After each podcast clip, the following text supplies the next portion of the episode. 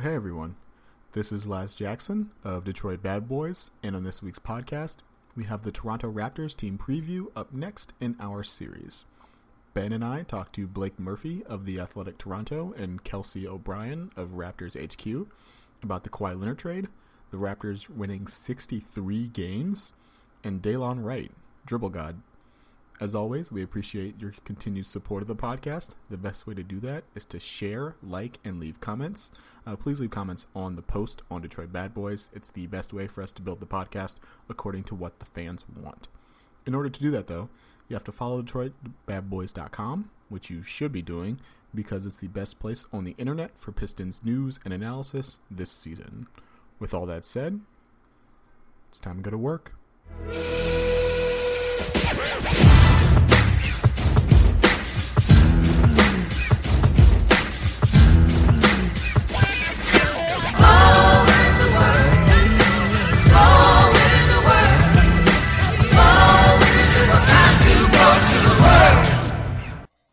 Everyone. Welcome to the Detroit Bad Boys podcast. I am your host, Lazarus Jackson. I am pleased today to be joined by my usual co host, Ben Gulker. Ben, how are you doing?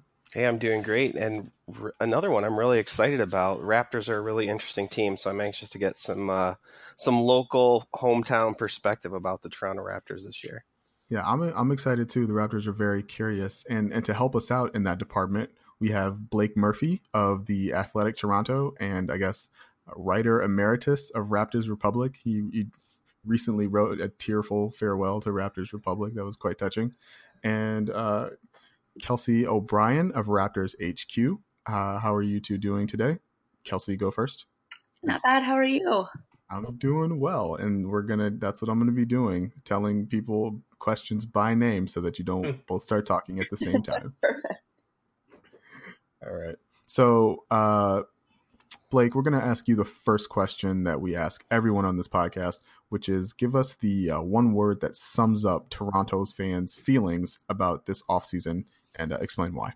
Conflicted, I think. And, uh, you know, I think that's because Kawhi Leonard is, you know, probably the best player the Raptors have ever had. If he's at, you know, 90% of what he was the last two years, we saw him play healthy. Um, but DeMar DeRozan meant a lot to this franchise. He meant a lot on the court. He meant a lot off the court. Uh, and especially because people still haven't seen Kawhi Leonard in a Raptors jersey or seen Kawhi Leonard on the court.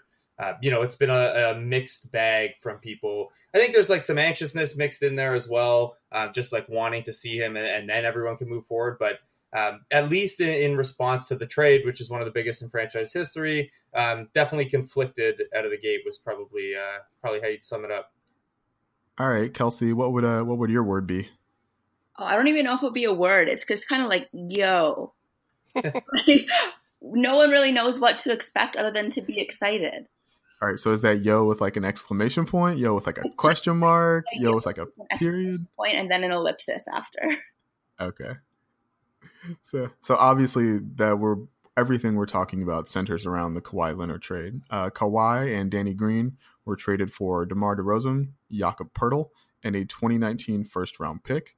Uh, for me, the obvious question, Kelsey, is uh, whether or not the team is sure that they can re-sign Kawhi. Uh, have they given any like notification? I saw like Masai had that one picture where uh, Kawhi looked like a, a hostage, but other than that, like, have have we heard anything from Kawhi that like he he wants to stay in Toronto? Well, he kind of always looks like a hostage, so I wouldn't read too far into that. That's fair. But uh, no, he hasn't said anything at all. Like he hasn't even confirmed that he is a Toronto Raptor. So I think that's also what's got a lot of the fan base on edge is that he hasn't said anything, but he is scheduled to appear at media day tomorrow, and I'm sure Blake will be there, so he'll probably answer that question a little later. But um, I I honestly think they do have a good chance of re-signing him.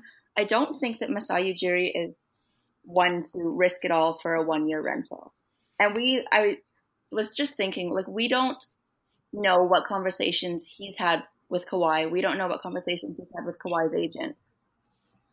And all the rumors about Kawhi wanting to go re- west and go to the Clippers, everything is just rumors. None of this has ever actually come out of Kawhi's mouth. So, for all we know, he could be very happy in Toronto and could want to stay. So, Blake, Masai Ujiri always has a plan. That seems to be like his defining feature uh, as an NBA executive. W- what do you think his plan is if Kawhi doesn't come back?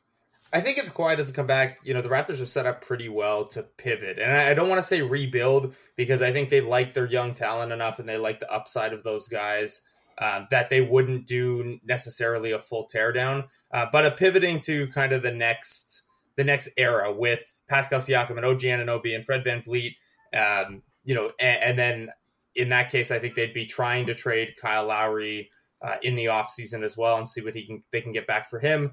Um, you know, Serge Ibaka probably wouldn't be tradable in that in that kind of scenario unless you take dead money back. But uh, I think that would be the plan. And, and Masai Ujiri has toyed with the idea of a rebuild or a step back in the past. And, and while he came out this summer and said basically we won't rebuild, uh, you know, when he traded away Rudy Gay and Andrea Bargnani, that was the initial intention.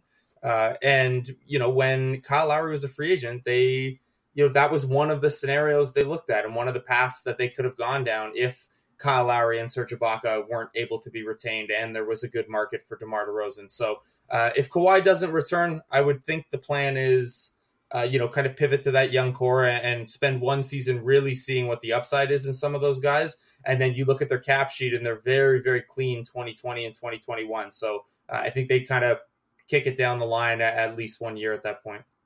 So, second biggest story after Kawhi has got to be the coaching change.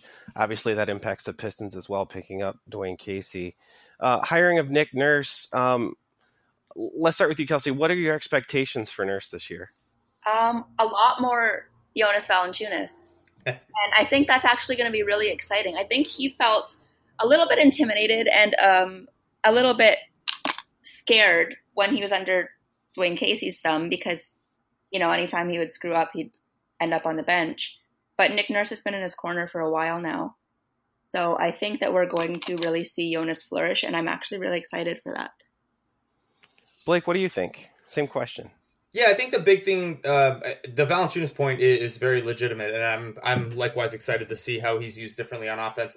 I think the big thing is going to be, and Nick Nurse has talked about this a little bit, is he doesn't want the team to be as rigid. And what he means by that, I think, is that he doesn't want to be dogmatic about a five man starting lineup they have to play against every opponent. They don't want to have a pick and roll scheme where the center does the same thing against every opponent and you play a more dynamic team and you're stuck playing that way. Um, I think he wants to experiment and he wants to try new things and he wants to see what they really have here, uh, with the intention being, you know, the Raptors the last couple years, they know they're very good in the regular season and they know how to be very good in the regular season.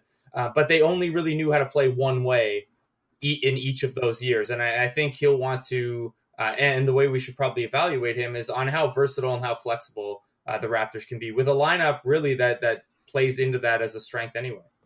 So I guess that that leads me to kind of where I was going a little bit down the line, but we can bring it up now. Is that I, I really don't know what the crunch time lineup for this team looks like. Um, obviously, last year it shifted. Uh, sometimes you see you saw Jonas in there. Sometimes you'd see uh, Ibaka at at the five. Um, Pascal Siakam's role increased as the year went on. Sometimes you see him closing games. Um, obviously now with with with Kawhi and no DeRozan, uh, they didn't really they didn't play the same position, and so you've got a, an, uh, an open question about like who's the crunch time uh, shooting guard. And so, Kelsey, what what do you think the the crunch time lineup is for this squad? Um, probably Serge, Jonas, Kawhi, Danny Green, and Kyle.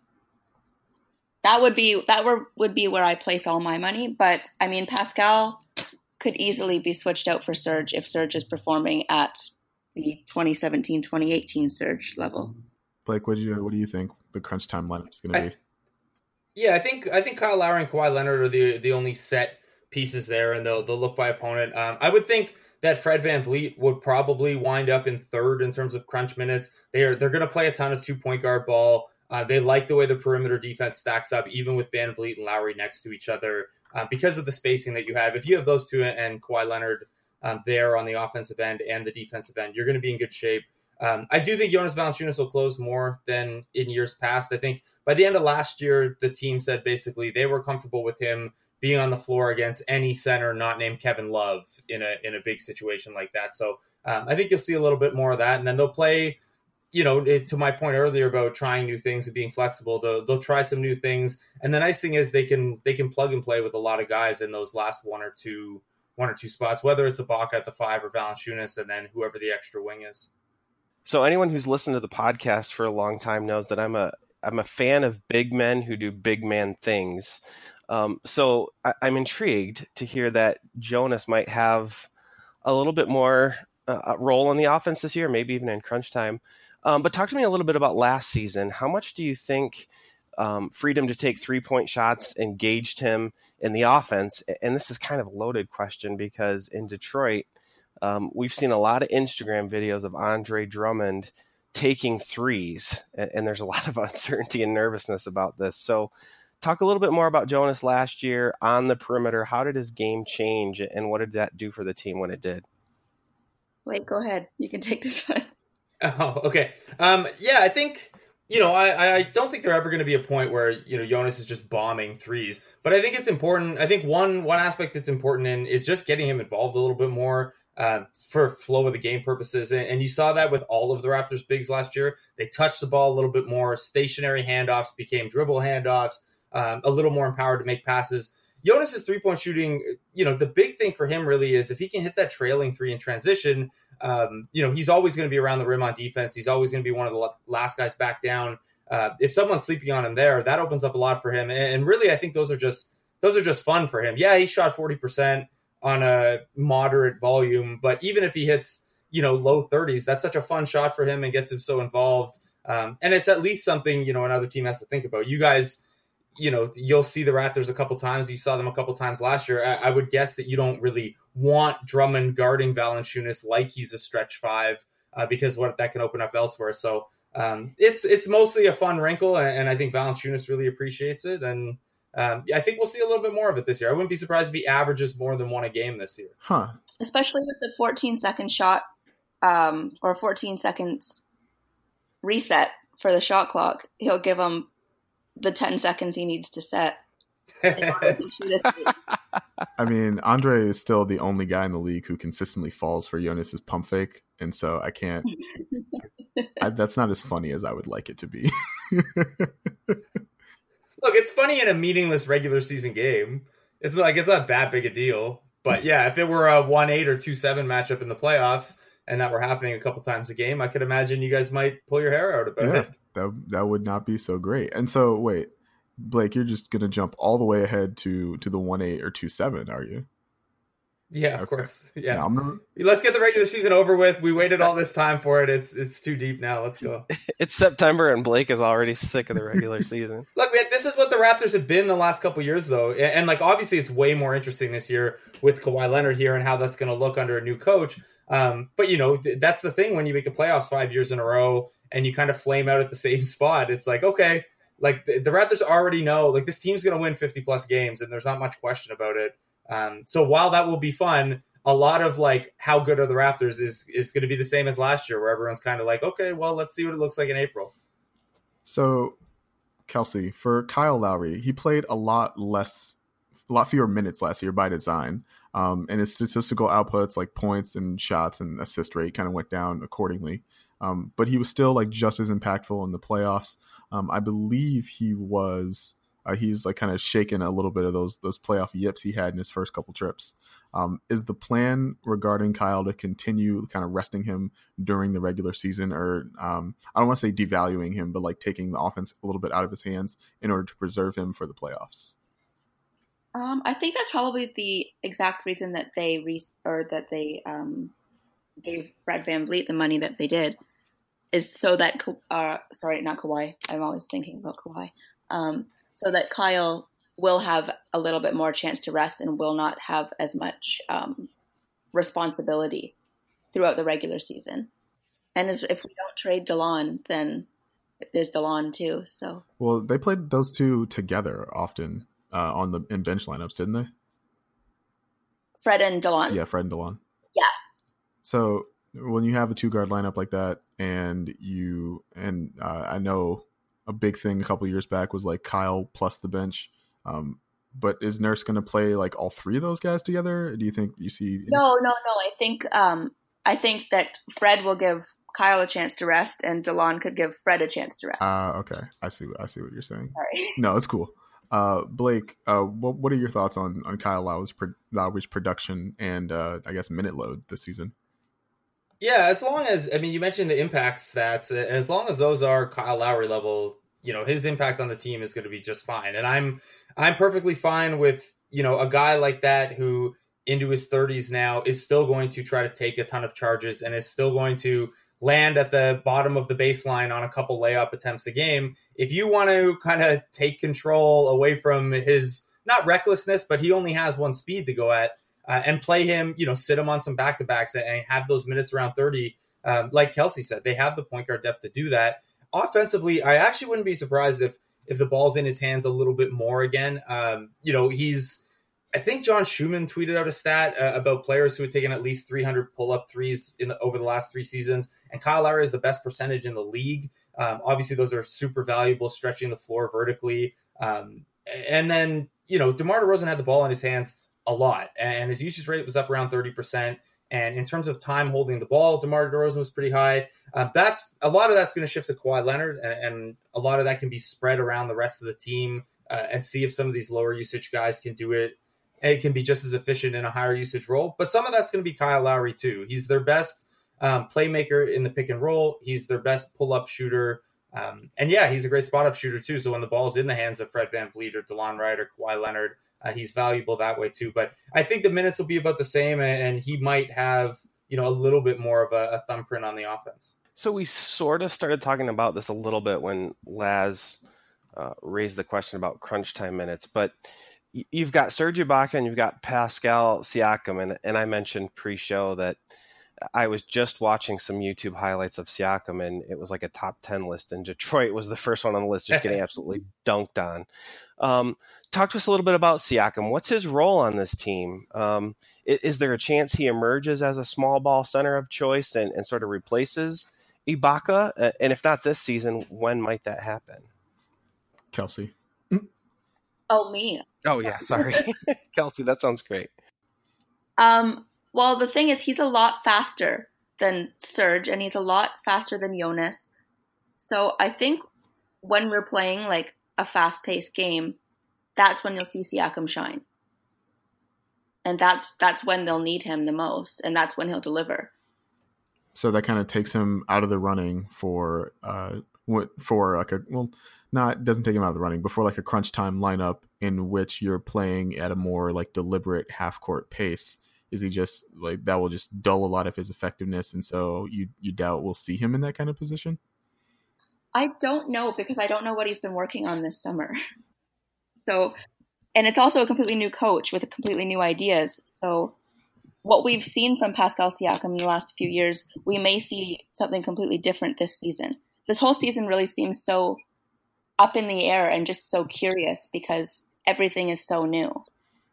Well, your roster didn't have that much turnover. I mean, I yeah, but we got Kawhi Leonard and we got rid of DeMar and we got a new coach. So, okay, so I want to finish talking about Serge and Pascal, but we're going to come back to that one. Trust me, because this is you've said that a couple times, and now I'm curious. But uh, but Blake, so uh, what's what's the uh, what's Ibaka's like expiration date? Right, his contract's up. I think in two years he's got a player option on the final year. No, it's a straight it's a straight deal from here. He's owed forty five over the next two, and even if it were a player option, there's no way he'd decline that thing at this That's point. Fair. And so I guess as you see, uh, as you elevate Jonas and as you see Siakam kind of rise, and you see a potential role for Ibaka kind of lessen, uh, how do you think that will that'll impact the the locker room? I mean, this is a guy that they spent a lot of capital to to go get with the promise that like you will be really important for us in the future, and now he's he's being minimized. Yeah, it's a tough question, and, you know, last year he didn't have a very good playoffs. I thought over the course of the season he was fine. He's obviously overpaid, um, but the starting lineup was successful and um, some lineups with him at the five were successful. Him and Jonas Valanciunas as a pairing were even successful. Uh, there are just not a ton of bigs who can pick and pop like he can, and even in the mid range, he was one of the league's best mid range shooters. So I don't think he's you know, I don't think he's bad. I think that people anchor his performance to his contract, which is a really bad contract already. Um, so, you know, I guess were I being cold about it and just strictly analytically, you know, that contract's a sunk cost now. You can't do anything about it. You probably can't trade it because it's a negative asset value, um, unless, you know, fingers crossed, Tom Thibodeau loves him some Serge Ibaka. um, so you can't really, you know, Nick Nurse can't manage the rotation around his contract. Um, so you could minimize him, and as long as he's still useful in whatever role that is, whether it's as the backup center this year or you know playing more minutes with the bench in that Jakob Poeltl position or whatever it is, um, that's easy enough. But you mentioned the locker room side. Uh, ego plays a part in that too, and, and, he is a vet, and he does have more playoff experience than most of the guys in that locker room. Um, he's a well liked guy. I don't know if you guys have seen his cooking for teammates videos. Um, they're they they like Serge, and, and you know he's he's an important part of that of that team still. So I don't think I don't think you're going to see a point in the next two years where he's playing you know 10, 15 minutes a game. Uh, I think I think the big kind of bellwether for this will be whether or not they try bringing Serge off the bench because that's something that makes a lot of sense on paper and it's you know a big question mark as to whether they could make that work. So if you see Serge come off the bench at some point, uh, you know I think that's a pretty positive indicator that they're going to use him um, in more creative ways to, to make sure he's successful within that team concept. So I've only seen the most recent uh, Serge cooking with teammates, and he was cooking with a guy who is no longer his teammate in DeMar DeRozan. And so we've kind of talked around like the shadow of DeMar. Um, I I didn't know if like that was something that we should leave in the past or talk about now, but no, like Kelsey's brought it up a couple times. Um, in that the team feels very different to her despite the fact that the roster is like not really that much different aside from Kawhi and Demar. So Kelsey, I guess what's what's the difference between? I mean, like, I know stylistically like what the difference between Demar and Kawhi Leonard is, but like what like mentally or emotionally or psychologically or like spiritually, metaphysically, what's the difference between DeMar DeRozan and Kawhi Leonard to you? stylistically, I don't really think that there's that much of a difference. So I think that he will fit in quite well. I don't think they're going to have to change their entire entire style style of play because he is quite similar to Demar. But like these are all grown men and they all know that it's a job. So I don't think that anyone is going to, you know, you can't sit with us at lunch because we want Miss Demar. I don't think any of that's going to happen. I think it will be fine. Maybe it'll take a couple games to get used to. But I mean, DeMar took them as far as he could. And now it's someone else's turn to kind of take the reins. And I think Kawhi Leonard would be perfect for it.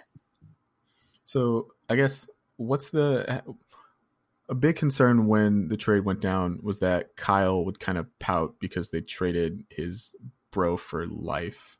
And I know he's probably excited to play with a, a player of Kawhi's caliber but have we heard any dissatisfaction from Kyle regarding the trade, or is he just put on his like big boy soldier face and said like, "I'm, okay. I'm gonna be fine no matter what"? Well, the thing is, Kyle knows it's a business, and like this not coming. This is coming from Kyle's camp, so I didn't tell anybody else this, but I'll tell you guys. Ooh. Um, Kyle knew that one of them was going to be traded. Right after Dwane Casey got fired, he knew it was going to be either him or Demar. He knew that going into it, and it just happened to be his best friend. And he knows it's a business, and at the end of the day, I mean, who hasn't had a friend that they worked with that ended up working somewhere else? It's it's not as deep as people are making it seem. Hmm. Yeah, that's bas- that's basically what I've heard as well. Is that Lowry was prepared for one of them to get dealt. It caught DeRozan more by surprise because of a conversation that happened in Vegas, and because you know, DeRozan tends to operate his offseason as if he's like DeRozan operates as his own thing, um, just locked in the gym, and whatever else happens around him will happen. So Lowry seemed more prepared for it anyway. And um, I think, you know, people made too much about the USA basketball stuff. Like Lowry said, I'm not going to talk about this. And then he got asked a bunch of times. And everyone knows how Kyle Lowry is with the media already. Like everyone, I could have predicted to you what exactly what was going to happen in that scenario. Uh, but also, like DeRozan was standing across the gym it's not as if even if Lowry was super thrilled about this trade and was happy to be gone of like rid of Demar, he could have said anything to that effect. His best friend was standing within earshot, and you know the wound was still raw for him. So I think that got taken out of a, out of not out of context, but like people didn't contextualize that super well.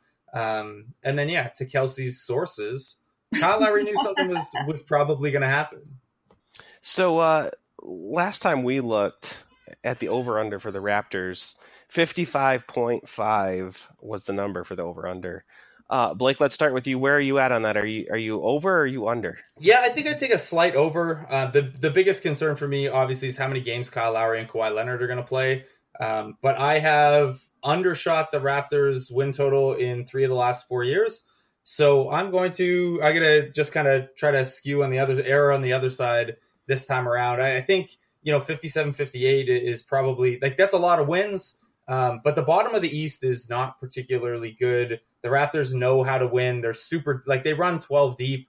Um, so even the nights they do rest a, a Lowry or a Leonard or, a, or whoever, um, they should be pretty well off. So even with any bumps in the road and an adjustment period, as long as you're getting you know 70 games from from Leonard and 75 from Lowry, you, you should be in that high 50s range.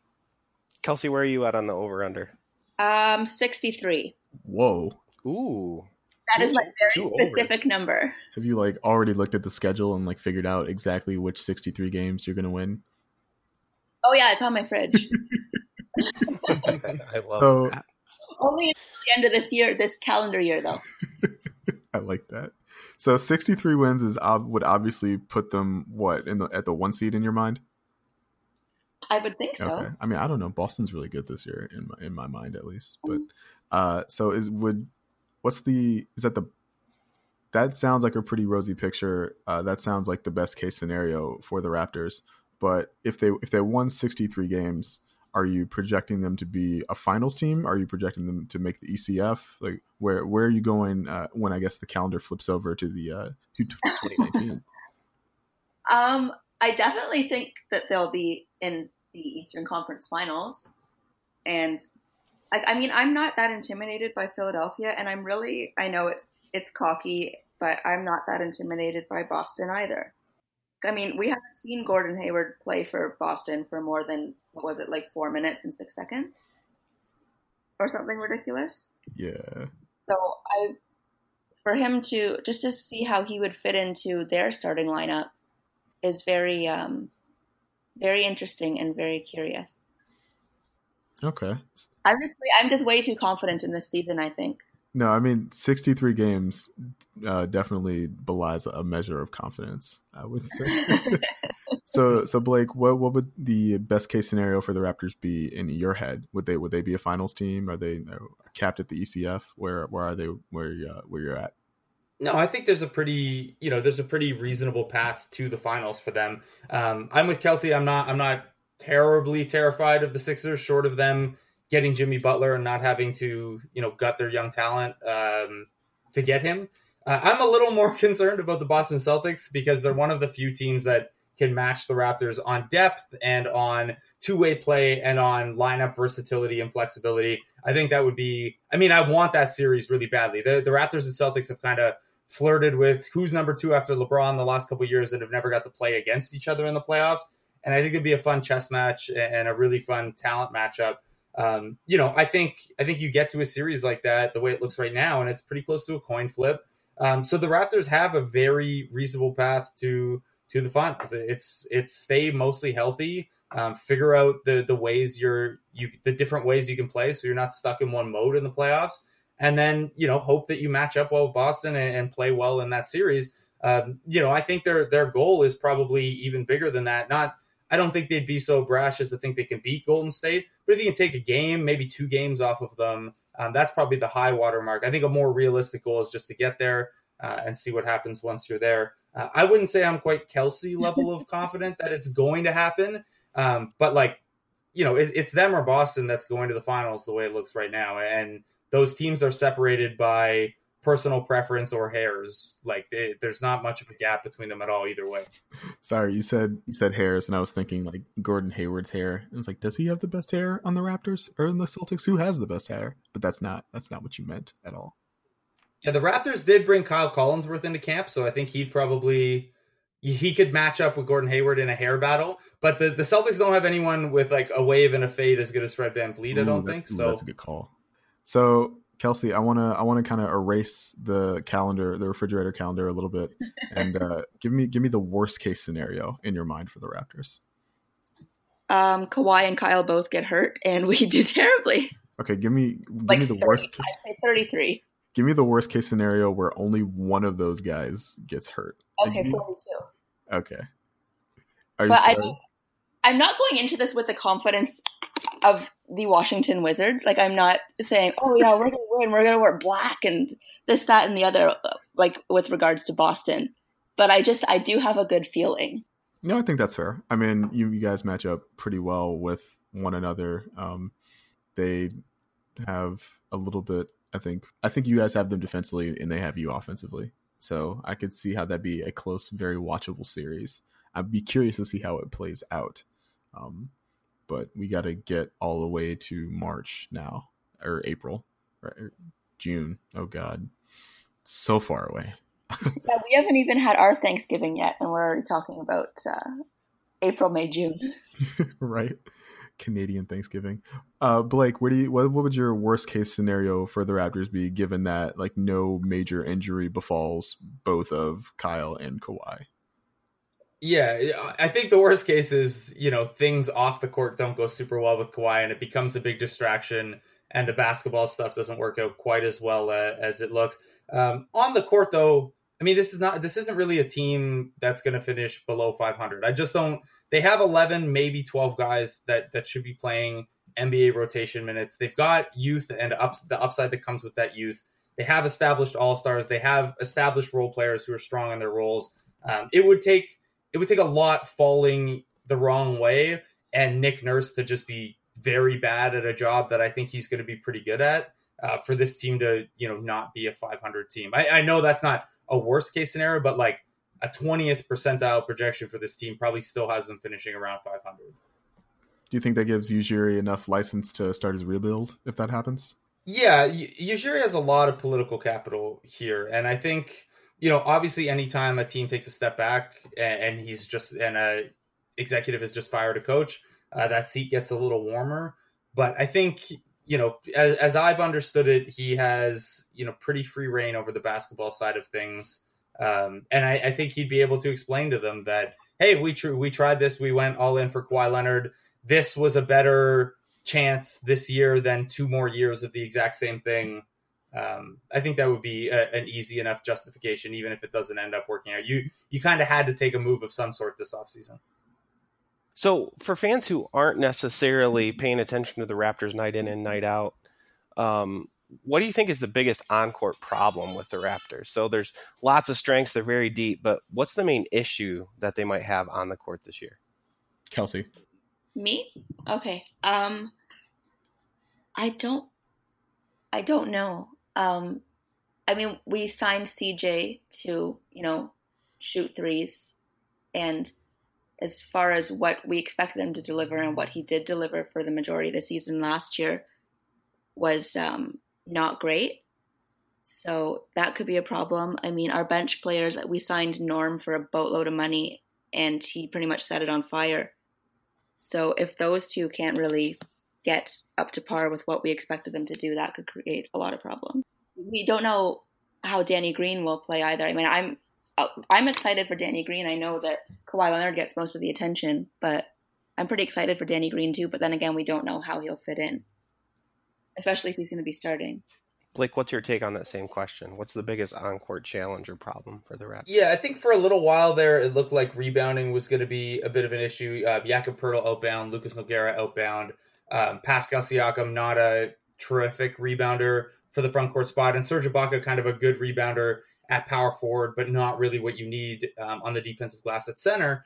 Uh, signing Greg Monroe help, helps with that. I don't. I still haven't figured out exactly where Greg Monroe is going to fit in this rotation, and I'm not sure. You know, if he's the backup center, then you're playing 11 guys for sure, and, and, it gets a little clunky. And if he's not the backup center, you know, he doesn't strike me as the type of guy who would maybe stay uh, in the flow super well, not not playing pretty regularly. Um, if he's out there, I think they'll they'll be fine in that regard. But probably defensive rebounding is where I'm looking. And outside of Jonas Valanciunas, um, you know, that's the only guy they have set for certain in the rotation uh, who's really good in that regard. And, and, some of their smaller lineups, uh, are going to struggle in, in, that regard too. OG Anunoby, if he slides to the four, he wasn't a terrific rebounder um, in his rookie season either. So uh, that's probably the biggest like skill area uh, I'm worried about. I think they'll be okay three point shooting.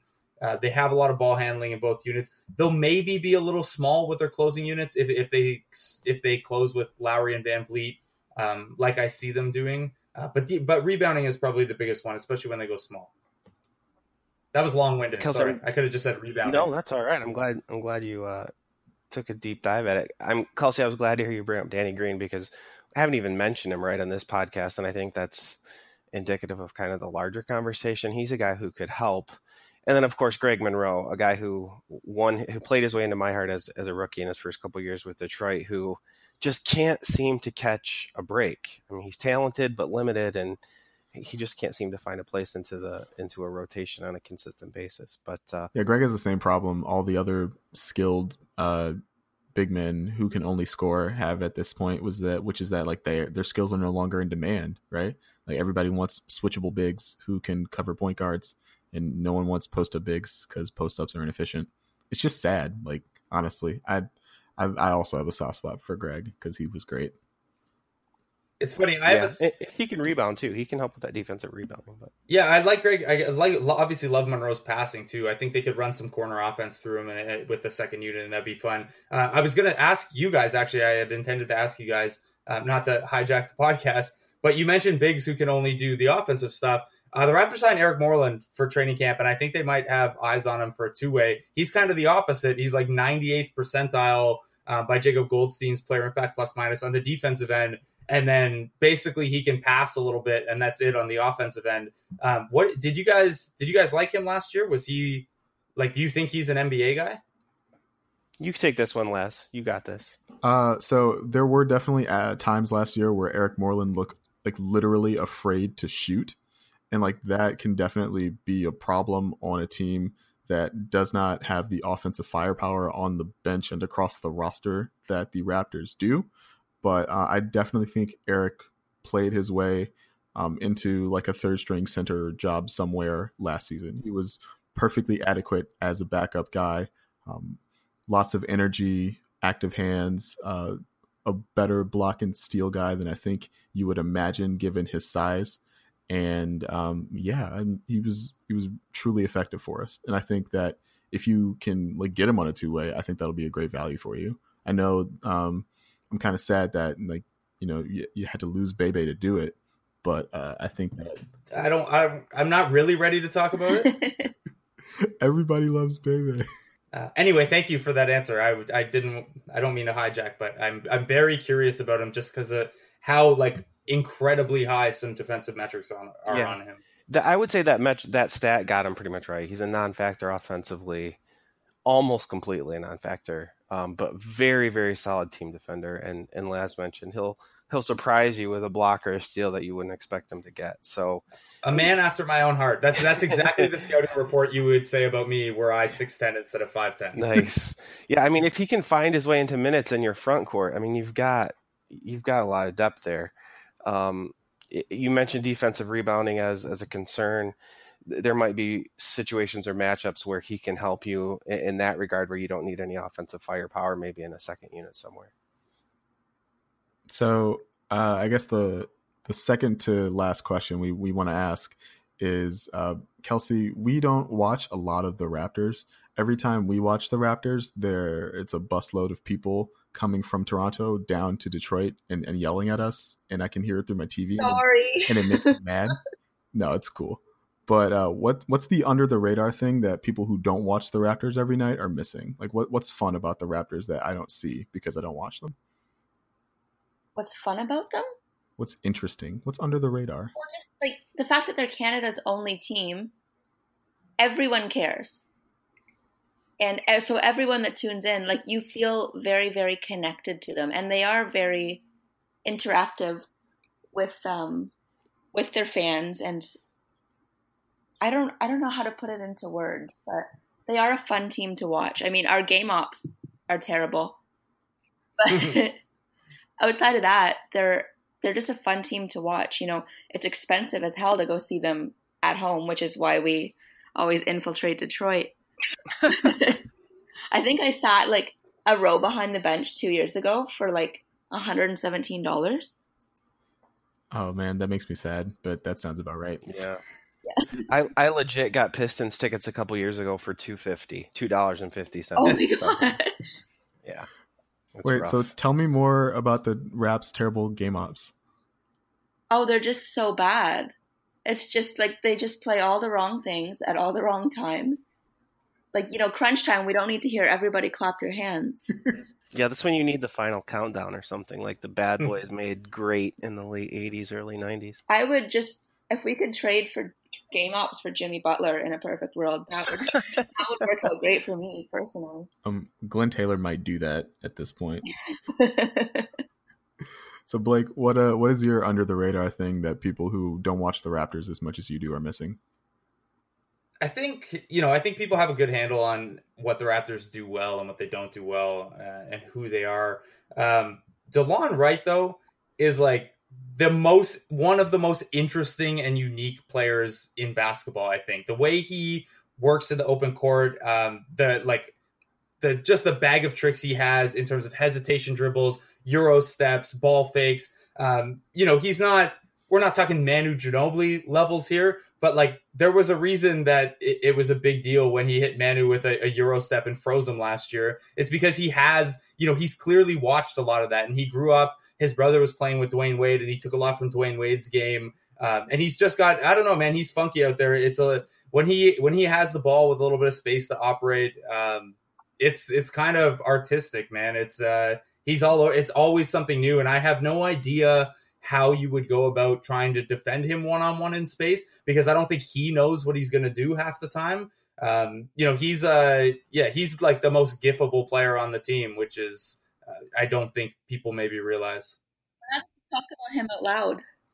Sorry, what? He's a. part of me. We're not supposed to talk about him out loud. He's a free agent next year. Oh.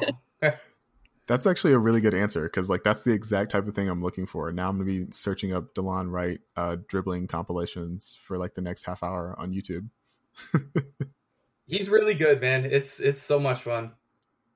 Interesting. So this is the Detroit Bad Boys podcast we do have to talk about the Pistons. Uh, Kelsey, what has your opinion been of what the Pistons have done over the last six months? So that'd be, you know, the Blake Griffin trade. Uh, maybe you want to talk about hiring Dwane Casey once or for a little bit, uh, but they also like restructured the front office, um, signed some free agents. Uh, what what is just from, I guess, from your bus seat on your way to Detroit? Uh, what what is your view been of the Pistons? Um, good luck with Blake Griffin. I don't know if it's just a personal thing, but I just don't like him. And um, Dwane Casey, if he's gonna like belittle Andre the way that he belittled Jonas, then Ugh. you guys are in for a little bit of a dumpster fire. I think I think Dre has like a little bit more uh, team capital than than Jonas does, so that might help a little bit in that regard. Yeah, it'll be interesting to see Dwane Casey as the head coach of a different team, especially one with, I mean, someone like Blake Griffin and someone like Andre Drummond. I just got super depressed. That was just sorry. if you want to get more depressed, I have the cap sheet open right now. Oh yeah, well, we've been around that mountain a few times. Yeah, you can't you can't make me any sadder than I already am with that one. But uh, so Blake, what what is your opinion uh, been so far of what the Pistons have done? Yeah, I mean, look, it's, it's Stan Van Gundy did not leave them in a very good situation. We're we're obviously seeing in Minnesota right now more argument in favor of don't let the coach have say over the personnel as well, um, because that's how you end up with Jon Leuer with 19 and a half million still left on his deal. Hey, it, it declines. It declines. It's fine. So does his performance, so it's accurate. I do think there's enough here to like compete for one of those last two playoff spots. Uh, I, I, actually think Dwane Casey is a nice fit there. Um, he's almost he weirdly. I think everyone kind of assumed for a long time that Dwane Casey would like to play a smaller brand of basketball, but almost the entire time he was in Toronto, um, he played with two traditional bigs starting. He knows how to craft a, a very. I mean, the, the Raptors offense was consistently top five, top ten with two traditional bigs, uh, often with one who couldn't shoot.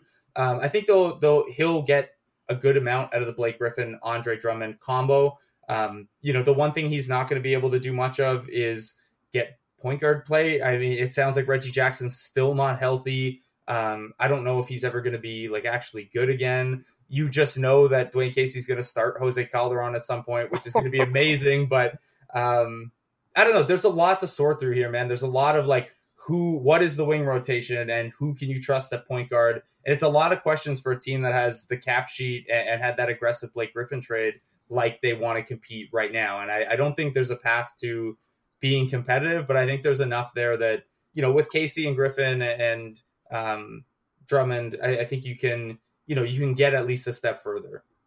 So I heard that Casey like started Calderon over Lowry when they first traded him for him. Is that true?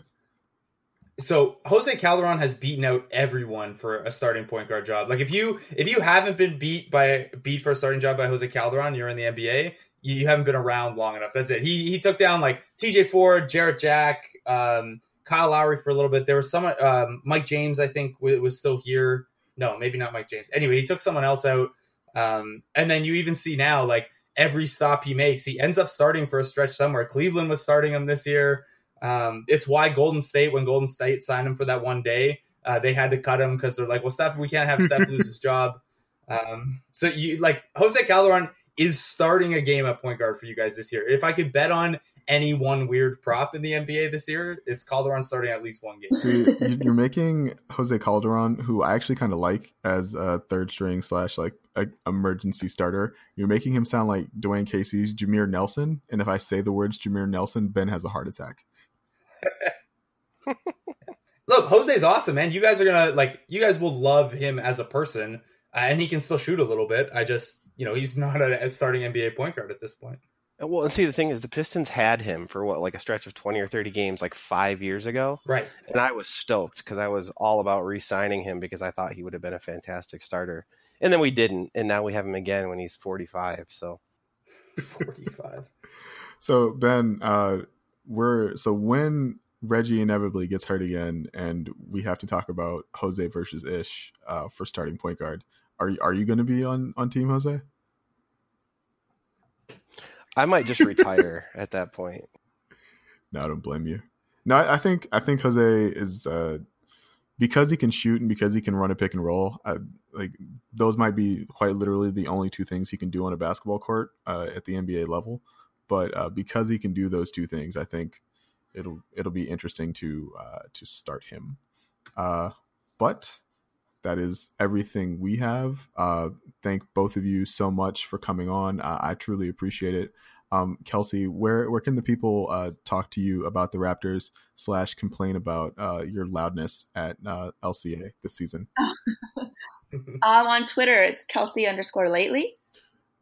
Uh, Blake, where can people uh, yell at you for the athletics pricing model? Yeah, uh, at Blake Murphy ODC on Twitter. I also can I just say I haven't even announced that that's where I'm going yet, and you guys just everyone just assumes now if someone changes jobs in the industry, uh, they're going to the Athletic. That is what I'm doing. Um, but yeah, so I'll be there. Uh, Blake Murphy ODC on Twitter. I ass- I mean I assumed that because you already did like a crap ton of freelance stuff for them, so that that's where my assumption yeah. was coming from. Yeah, it's a it's a safe assumption, and uh, ben, uh, where can the people talk to you about uh, a 31 year old Jose Calderon instead of a 45 year old Jose Calderon?